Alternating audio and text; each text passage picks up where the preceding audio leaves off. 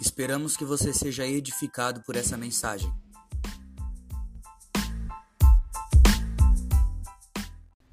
Primeira Reis, capítulo 19, lá no verso 14. A palavra do Senhor diz assim: E ele respondeu mais uma vez: Eu tenho servido com zelo ao Senhor, o Deus dos exércitos. Contudo, os israelitas quebraram a aliança contigo, derrubaram teus altares e mataram todos os teus profetas. Eu sou o único que restou, e agora também procuram me matar. Então o Senhor lhe disse: Volte pelo caminho que veio e vá para o deserto de Damasco. Quando chegar lá, unja Azael para ser rei da Síria. Depois unja também Jeú, neto de Ninsi, para ser rei de Israel. E unja Eliseu, filho de Safate, da cidade de Abel Meolá, para substituir você como profeta. Quem escapar da espada de Azael será morto por Jeú, e quem escapar da espada de Jeú será morto por Eliseu. No entanto, preservarei sete mil em Israel, que nunca se prostraram diante de Baal, nem o beijaram. Amém? Senhor meu Deus, meu Pai, nesse momento nós pedimos que o Senhor derrame sobre nós o teu espírito de revelação. Que nós venhamos compreender e entender aquilo que o Senhor tem para compartilhar conosco nessa manhã, de forma simples, prática e objetiva. Por favor, fala conosco nessa manhã, em nome de Jesus. Amém. Eu quero começar dizendo que você sabe que essa é a história de Elias. E é tão interessante porque Elias tinha acabado de matar todos os profetas de Baal. Elias tinha acabado de mostrar para Acabe e Jezabel que de fato quem era Deus. E depois disso, depois quando tudo isso acontece, Jezabel fica sabendo do acontecido e ela manda um recado para Elias.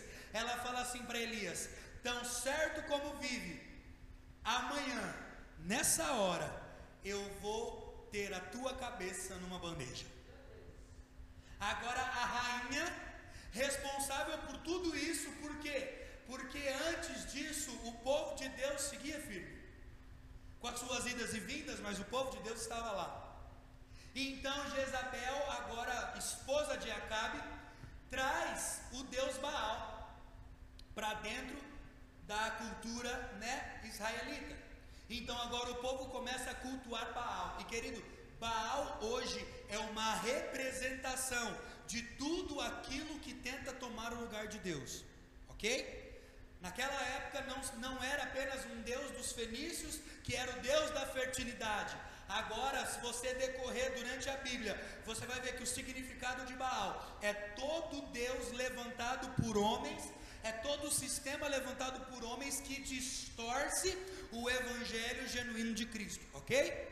Então deu para entender. Então, quando Jezabel traz Baal para dentro de uma cultura do povo de Deus, do povo que deveria servir a Deus, as coisas começam a dar errado. Então Deus levanta quem? Elias. Então Elias se levanta como homem de Deus. E ele desafia os profetas de Baal. E uma outra oportunidade eu compartilho sobre isso. E depois disso tudo vem fogo do céu, com, né, o, o, o altar ele é consumido, os profetas de Baal são mortos.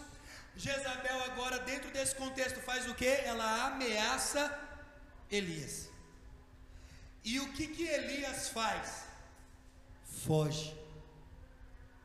E eu quero começar imaginando com você o porquê um homem que tinha acabado de matar quase 300, 400 profetas de uma vez só com fogo do céu, foge porque uma mulher o ameaça. É porque mulher é doida, né? Mulher tem a capacidade de matar o homem dormindo.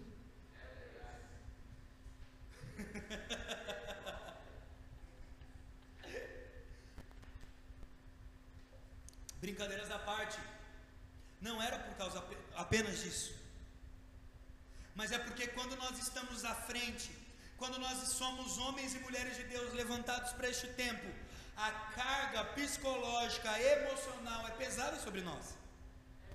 Queridos, os dias são difíceis, correto? Hoje o, a, a, maior alegria do meu coração é poder compartilhar uma palavra com você, é, é, comemorando os dois anos de igreja, porque ano passado nós não podemos comemorar. A gente não pôde comemorar o primeiro ano de igreja e hoje nós estamos podendo comemorar. Mas os dias são difíceis, os dias são turbulentos, os dias são sombrios, certo ou errado? Certo. E gente, durante todo esse tempo de pandemia que também já dura um ano, nesse abre, fecha, fecha, abre, bota casaco, tira casaco, né? A nossa cabeça e as nossas emoções ficaram esgotadas. Quantos homens e mulheres de Deus que se cansaram nesse tempo de pandemia? Quantos homens e mulheres de Deus que pararam nesse tempo de pandemia? Quantos homens e mulheres que adoeceram nesse tempo de pandemia? Porque de fato, os dias são difíceis. E talvez a gente se pega aqui, né? Como Elias, cansado, sobrecarregado. E aí alguém fala alguma coisa para nós, alguma situação aparece e a gente faz o que? Foge. Talvez você tenha fugido das coisas que têm aparecido para você nesses dias. Talvez a primeira coisa que você tem feito nesse tempo por estar tão cansado, por estar tão sobrecarregado, é fugir ou é simplesmente deixar para lá as situações que precisam ser resolvidas. E aí, quando Deus vai falar com, com Elias, tem todo um desenrolar da história, mas eu quero ser direto ao ponto hoje.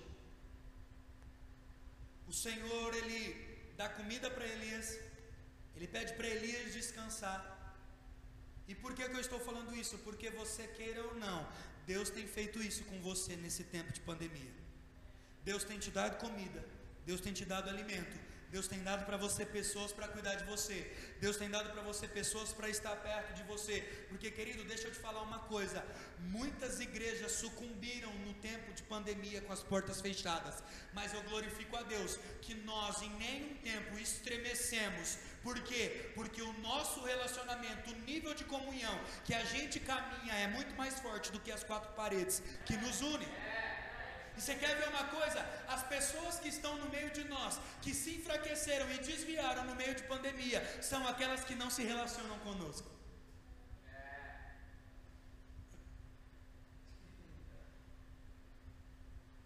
Então Deus supre as necessidades de Elias, mesmo não concordando com ele.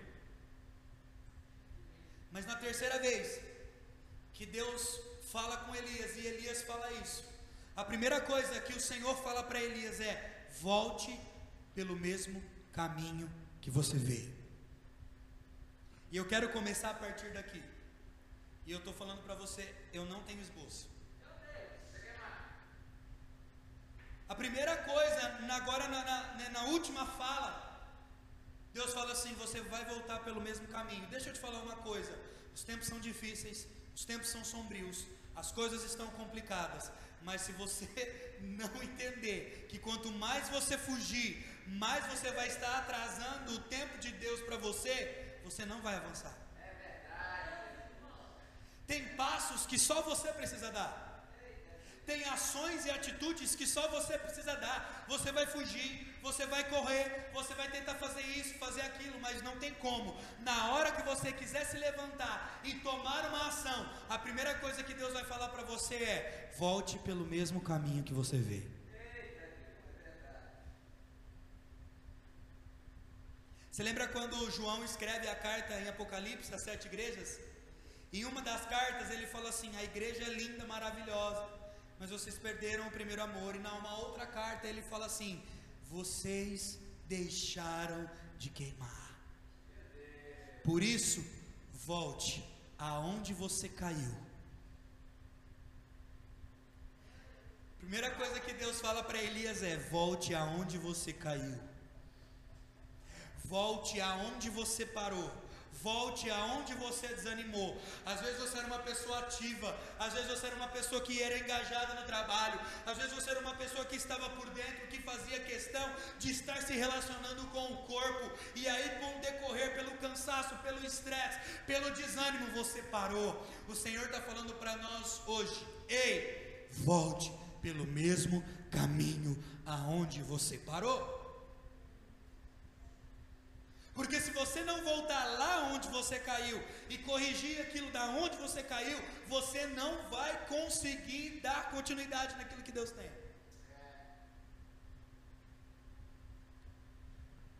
A gente está acostumado a fazer o quê? A pegar as coisas e varrer debaixo do tapete. Coloca debaixo do tapete, tá tudo bem. Eu vou tocando a vida. Não vai, querido. Uma hora o vento vai bater, esse tapete vai ser levantado. E toda sujeira que está dentro do teu coração vai ser exposta. Todo desânimo que está dentro do meu coração e do teu.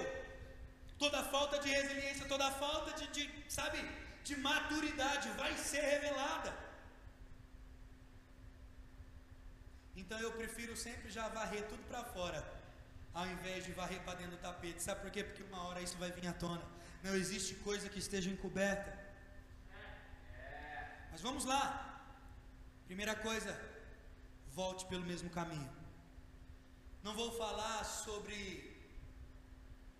os reis que ele unge, mas eu vou falar sobre Eliseu.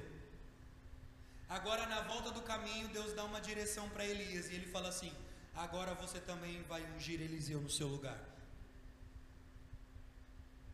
Ou seja, o seu ministério se encerrou. E é tão legal, porque o mesmo deserto que Elias está, é o mesmo deserto que o Senhor também chamou Moisés. E também é o mesmo deserto, nós sabemos que é quando Moisés fere a rocha e o Senhor fala para ele assim: acabou. Agora vai ser Josué que vai assumir o teu lugar. Você não vai entrar na terra, você só vai ver. Pastor, o que você está querendo dizer com isso? Passar por lutas, passar por problemas, passar por dificuldade, chegar às vezes ao, a, a, a, ao esgotamento emocional. Pode acontecer com você, pode acontecer comigo. É, segundo os psicólogos, o estado de Elias era um estado depressivo. Então isso pode acontecer. Mas o que não pode acontecer é você pedir a morte, como Elias fez.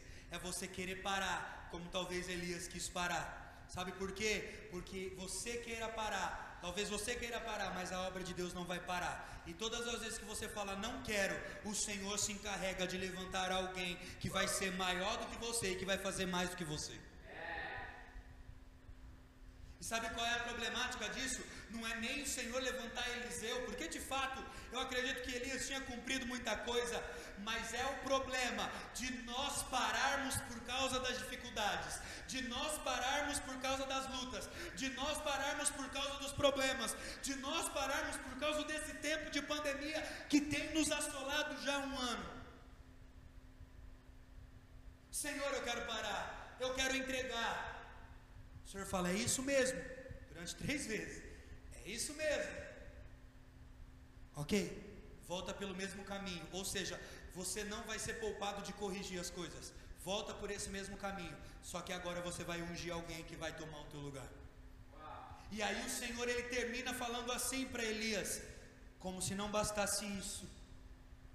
Eu preservei e eu deixei reservado em Israel sete mil homens que não se dobraram para Baal, nem o beijaram.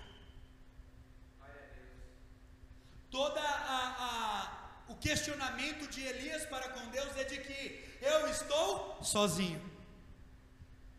Nós lemos aqui, mas só eu permaneci no zelo da tua palavra. Todos os profetas morreram, só que Elias não lembrou de duas coisas que a primeira, nós lemos no capítulo 19, no capítulo 18, a palavra fala de um homem chamado Obadias, que sabia do coração de Jezabel e que antes mesmo de tudo acontecer, ele já tinha guardado e escondido 100 profetas e estava cuidando deles a pão e água.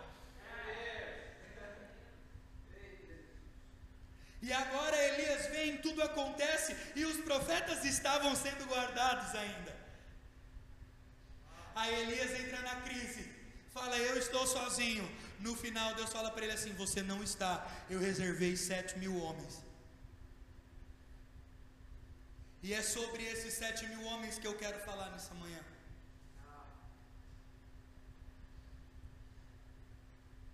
Pastor, por que, que você quer falar deles? Porque no livro de Romanos, Paulo escreve sobre esses sete mil homens. E fala que esses sete mil homens são o remanescente da igreja de Cristo que tomaria o governo e assumiria as responsabilidades aqui na terra. Pastor, por que, você está explicando tudo isso? Porque assim como Elias, nós temos passado por momentos difíceis. Assim como Elias, talvez nós temos passado por momentos obscuros. Talvez nós temos pensado em desistir. Embora nesses dois anos como igreja a gente nunca pensou. Porque nós sempre tivemos a certeza de que quem nos trouxe para esse lugar e que quem abriu esse lugar foi o Senhor. E a hora que Ele quiser fechar, Ele vai fechar. Mas se Ele não quiser, ela vai continuar aberta. Pastor, Deus fecha se Ele quiser. A palavra diz que a porta e a janela só pode ser fechada por quem? Pelo Senhor. Então, nesse tempo de dificuldade, nesse tempo de luta, não como igreja nós pensamos em parar, mas talvez você, como pessoa individual, se pegou como Elias, falando: Eu quero parar, eu quero desistir. Mas a palavra do Senhor para nós nessa manhã é: Ei, não existe só cem que foram poupados por Obadias, mas agora eu também preservei sete mil pessoas que você não sabe, mas elas estão resguardadas até o tempo determinado. Pastor, por que, que você está falando isso? Porque eu quero encerrar trazendo essa palavra profética para os dias atuais. O nosso coração, segundo o Apocalipse, ele clama por uma volta do nosso amado. E em Romanos capítulo 5 fala de uma expectativa e de uma esperança que não será suprida até a volta de Cristo. Fala da perseverança, vocês lembram disso? da provação, que produz em nós perseverança, que produz em nós experiência e uma grande expectativa. Essa expectativa de Romanos 5 é uma esperança que não será suprida até a volta do nosso amado. Pastor, por que, que você está falando isso? Porque eu quero que você lance todo o desânimo, porque eu quero que você lance todo o cansaço aos pés da cruz e entenda que maior do que o teu desânimo, maior do que a tua dor, maior do que a tua luta, tem que ser a expectativa da volta do amado, tem que ser a certeza de que existe um Deus que vai voltar para nos buscar. Porém, porém, Embora a gente saiba que essa expectativa será saciada apenas na volta do nosso amado, são tempos obscuros, são tempos onde não se levantou uma só Jezabel, mas muitas. O espírito de Jezabel paira, inclusive sobre a igreja.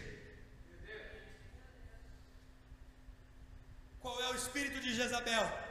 São pessoas que se permitem ser usadas para introduzir todo tipo de Deus que não é o Senhor dos Senhores.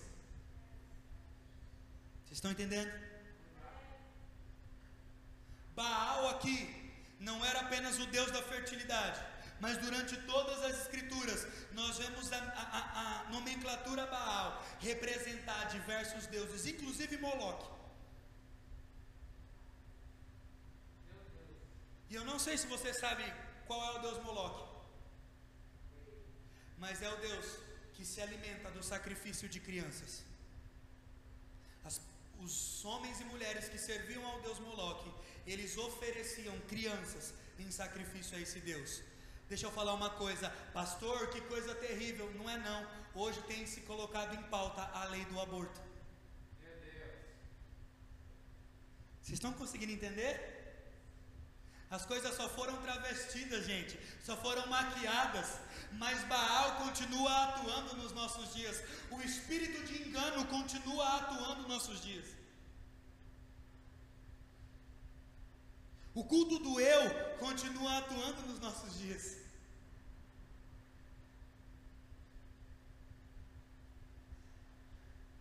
Isso cansa, gente. Isso talvez desanima muitas pessoas. Mas o que, que a gente faz? No meio de dias caóticos, de tempos caóticos, misturado com uma força que é baseada na expectativa da volta do amado. Como que a gente faz com esses dois cenários? Porque eu não sei se você sabe, as coisas não vão melhorar. No final dá tudo certo. Como diz Billy Graham, né? Eu já li o final da Bíblia. E eu sei quem vence. Só que até chegar ao final, existe muita coisa para acontecer. E aquilo que nós estamos vivendo no nosso país hoje não é nem o começo, de fato, com aquilo que vai acontecer e que está nas Escrituras. Pastor, o que, que nós fazemos com tudo isso? A gente se torna um dos sete mil que não vão se dobrar nesse tempo caótico e nesse tempo onde as pessoas estão trocando tudo pela presença do Senhor.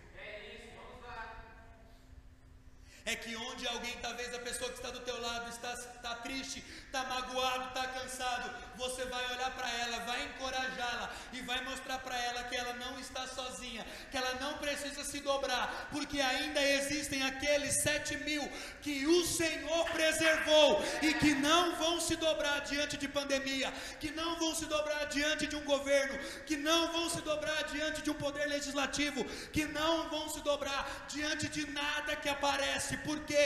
Porque esses sete mil são a igreja governante, esses sete mil são a igreja de Cristo Jesus, que vai se levantar, como Romanos diz, o remanescente é a igreja dentro da igreja que vai se levantar para atuar naquilo que o Espírito Santo espera de nós. E quando essa igreja se levantar, o que eu acredito que já tem se levantado, Deus lá do céu vai olhar para Jesus e vai falar assim: agora é a hora, pode voltar, porque os sete mil se levantaram.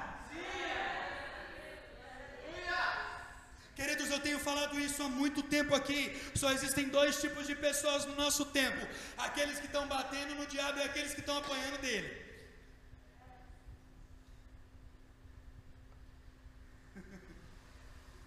Eu perdi as contas de quantas vezes vocês já me ouviram falar sobre isso.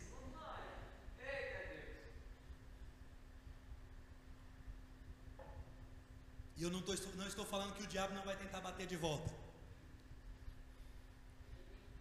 Eu estou falando que quando ele tentar bater, mesmo que ele consiga nos acertar com alguma coisa, nós não nos dobraremos.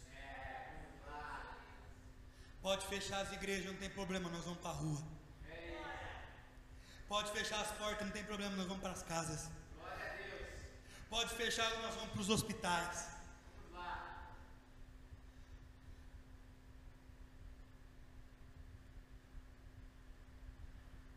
Porque nada vai parar a igreja de Cristo. Nós vemos em todo o tempo de perseguição as igrejas se, se encontrando nos no, no subterrâneos, os homens e mulheres conseguindo se encontrar em lugares. Queridos, nada vai nos impedir de nos encontrar. É, vamos lá. Porque nós não vamos nos dobrar. A minha oração nessa manhã a minha palavra para você nessa manhã é que talvez você pode se pegar como Elias, cansado, às vezes sobrecarregado.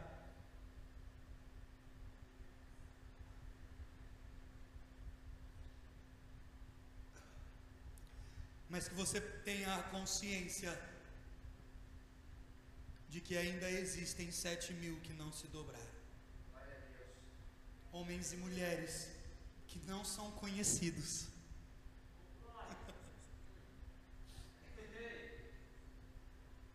homens e mulheres sem face, que talvez você nunca vai ouvir falar deles, que talvez você nunca vai chegar a conhecê-los,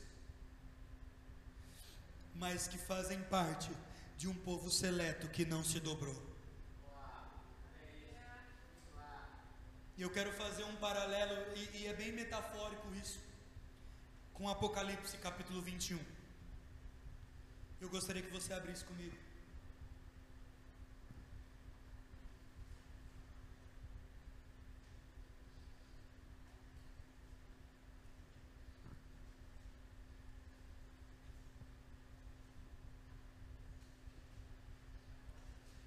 Apocalipse capítulo 21. Eu quero ler o verso 8 com você. Verso 1, perdão. Diz assim: Então eu vi um novo céu, uma nova terra, pois o primeiro céu e a primeira terra já não existiam mais, e o mar também já não mais existia. E eu vi a cidade santa, a nova Jerusalém, que descia do céu, da parte de Deus. Uh! como uma noiva belamente vestida para o seu marido. E eu ouvi uma forte voz que vinha do trono e dizia: Vejam, o tabernáculo de Deus está no meio do povo. E Deus habitará com eles, e eles serão o seu povo. Aqui está falando da plenitude, de convergência total. É quando Deus agora vê a terra pronta e desce com a nova Jerusalém. E o próprio Deus estará com eles, e ele enxugará lágrimas os olhos todas as lágrimas, e não haverá mais morte, nem tristeza, nem choro, nem dor. Todas essas coisas passarão para sempre. E aquele que está sentado no trono de, diz: Vejam, eu faço nova todas as coisas. E em seguida disse: Escreva isso, pois o que, pois o que lhes digo é digno de confiança e verdadeiro. E disse ainda: Está consumado. Eu sou o Alfa, eu sou o Ômega, o princípio e o fim. E quem tiver sede, eu darei de beber das fontes da água da viva, da vida.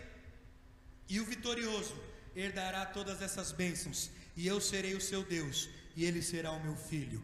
Ponto. E o Senhor continua dizendo a João assim: Mas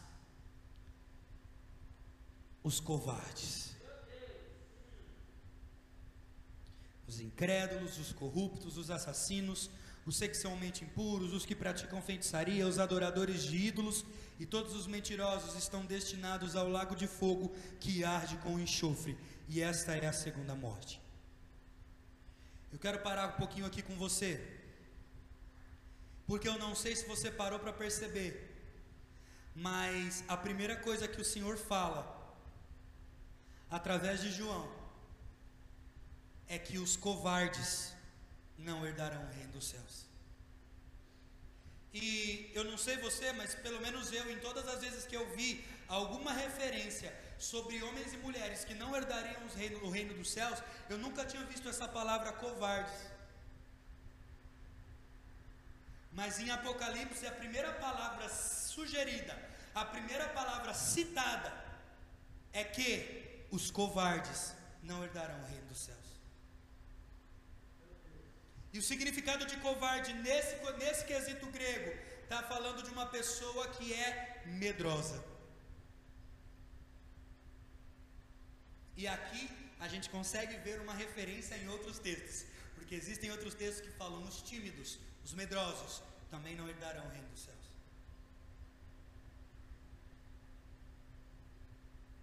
Mas eu quero trazer uma reflexão breve para você e encerrar aqui do porquê eu estou falando dos sete mil que não se dobraram. Para agora Apocalipse 21, que fala de um novo céu e uma nova terra, e de que o primeiro tipo de pessoas que não vão herdar o reino dos céus são os medrosos, são os covardes. Por que, que você acha que essas pessoas não herdarão o reino dos céus? Não é talvez porque elas deixaram de vir na igreja. Não é talvez porque elas de alguma forma amaram a Cristo, não é por isso. Mas é pelo simples fato de que elas foram covardes o suficiente ou para parar no meio do desânimo, ou para desistir e pedir a morte, como Elias fez, ou no meio tempo dessa pandemia toda, ela se dobrou ao Deus Baal. Ou talvez nenhuma dessas três opções, nós podemos abrir uma quarta. Talvez ela foi simplesmente só medrosa o suficiente para morrer para si mesma e permitir que Cristo reinasse sobre a vida dela. Porque aqui está falando dos medrosos, não está falando daquele medroso que não faz nada, ou daquele medroso que faz tudo. Está falando de uma pessoa que é paralisada pela covardia. Estão conseguindo entender agora o que, que eu estou falando dos sete mil? Porque os sete mil talvez possam ter tudo, menos covardia. Nesse tempo, você talvez vai passar por problema, vai passar por tudo, mas a única coisa que talvez você não pode ser é covarde. Porque eu repito, ou você está batendo ou você está apanhando.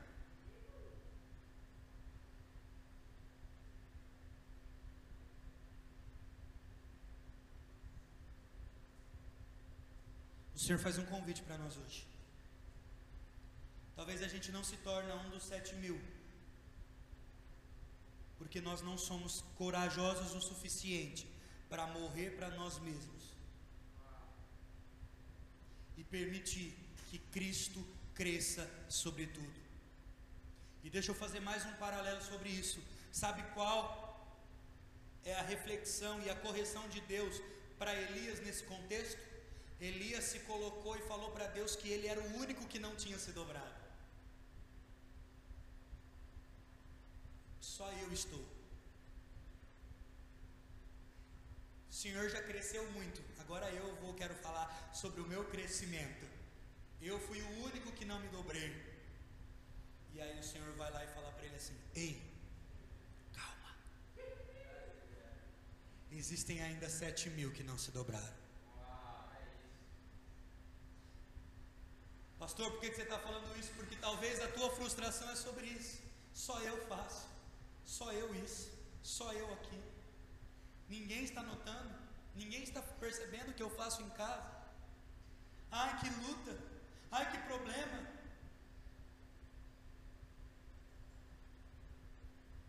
E aí, como diz minha mãe, né? Porque dele, por ele, para ele são todas as coisas. Você está querendo cantar para você, né? Porque para mim, para mim e sobre mim são todas as coisas. E o engraçado sobre isso é que o Senhor não fala o nome dos sete mil. Ele poderia muito bem fazer uma genealogia, como a gente já viu, ou citar o nome daqueles que de alguma forma, né, seriam líderes, mas ele não citou o nome de ninguém, porque os sete mil são homens e mulheres sem face, que estão dispostos a morrer sem ter, sem ter fama nenhuma. Os sete mil são homens e mulheres que vão se levantar nesse tempo e que talvez não vão ficar em evidência, talvez não vão ser reconhecidos, pelo contrário, talvez vão ser esmagados, pisoteados, vão ser malhados, vão ser perseguidos, mas vão permanecer corajosos, firmes na promessa, firmes na esperança, firmes na expectativa que move o coração do ser humano, que é a volta do amado. Vocês estão entendendo? E eu quis pregar essa mensagem hoje. Porque de fato hoje nós selamos, nós fechamos dois anos. E nós então já passamos do tempo da, da, da, do leitinho. Se eu fosse, eu não daria glória a Deus ainda não. Sabe por quê? Porque o nível de renúncia vai subir e talvez você não vai estar disposto para renunciar o que precisa ser renunciado.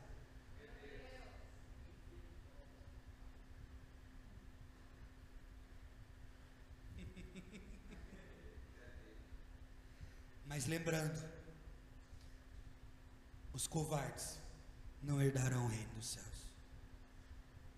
O que, que te amedronta hoje? O que, que te dá medo hoje?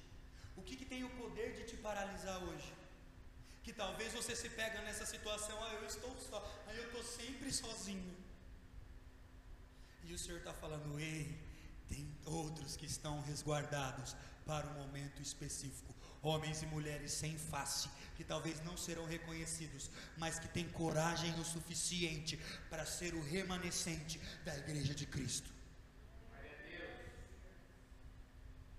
Por favor, reflita sobre. Por favor, pense sobre. E que medo nenhum, e que covardia nenhum, e que empecilho nenhum, querido, se o teu namoro é empecilho, você larga, pelo amor de Deus. Se o teu noivado é empecilho para você, larga, porque o noivado ainda pode. Eu, no, acho que um dia, dois dias antes do meu noivado, minha mãe chegou em mim e falou assim: Você tem certeza? gelou a espinha inteira assim. Eu falei assim. Hum. Fiquei pensativo. Porque de fato é uma das perguntas mais importantes da nossa vida.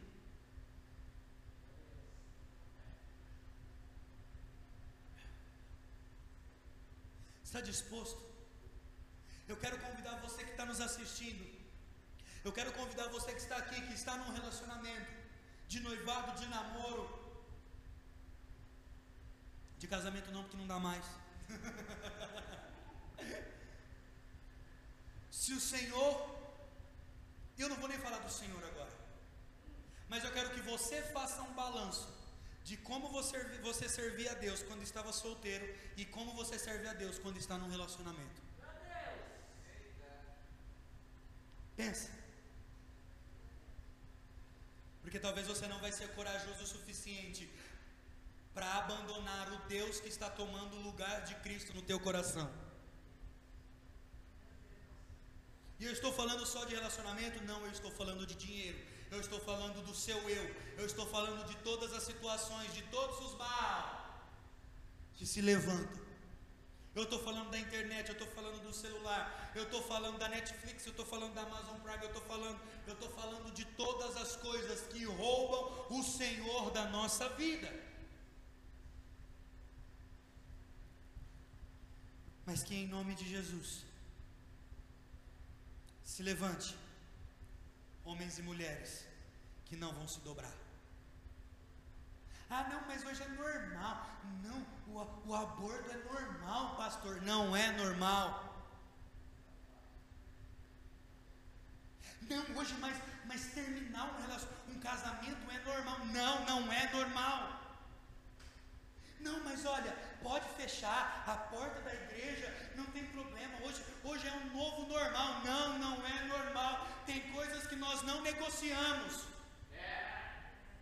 Mas, pastor, por que, que você falou então que se fechar as portas não vão parar? Aí que está a chave. Nós não vamos parar. Não é porque apenas fecharam as portas do salão, mas é porque em nós existe a essência da igreja. O problema é que a gente está acostumando com os Baals que estão sendo introduzidos no meio dos nossos princípios e nós estamos chamando isso de normal. Não, hoje é nada a ver isso mais. Já passou. Não, mas nada a ver. Querido, não tem nada a ver.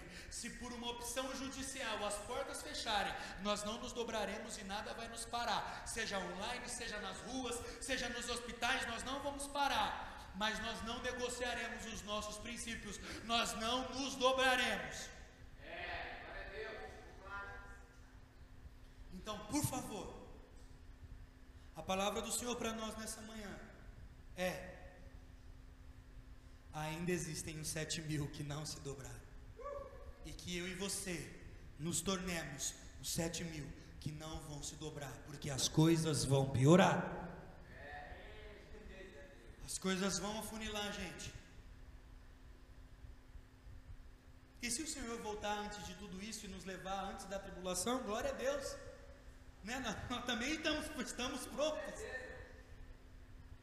Mas, se de todo caso ele nos levar ou no meio ou no fim, nós seremos os que não vão se dobrar.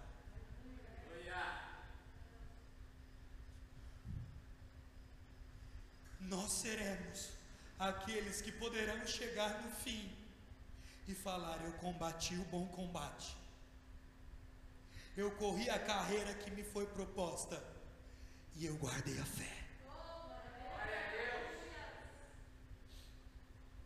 Hoje a gente está falando combate, oh, ai, combater o bom combate, a pessoa não conseguia sofrer uma perseguição. Mas os sete mil que não se dobrarão são esses que no final da jornada vão ter combatido o bom combate, vão ter corrido a corrida que foi proposta e vão ter guardado a fé. Por quê? Porque eles não negociam, porque são homens e mulheres corajosos que serão o remanescente da igreja de Cristo. Amém? Você acredita nisso? Feche seus olhos. Espírito Santo, eu oro nessa manhã para que o Senhor gere em nós coragem.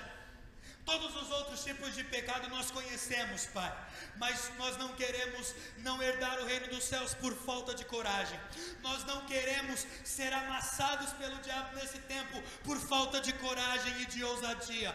Por favor, Pai, levante em nós o coração dos sete mil que não se dobrarão, a ousadia dos sete mil que não se dobrarão, homens sem face, homens que talvez não serão conhecidos, mulheres que talvez não serão conhecidas, mas que vão combater o bom combate, que vão correr a corrida e que vão guardar a fé e que não se dobrarão diante de Baal nem o beijarão, em nome de Jesus. Faça isso em nós, Pai, em nome de Jesus.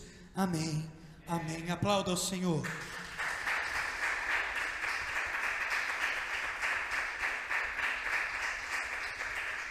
Fique de pé.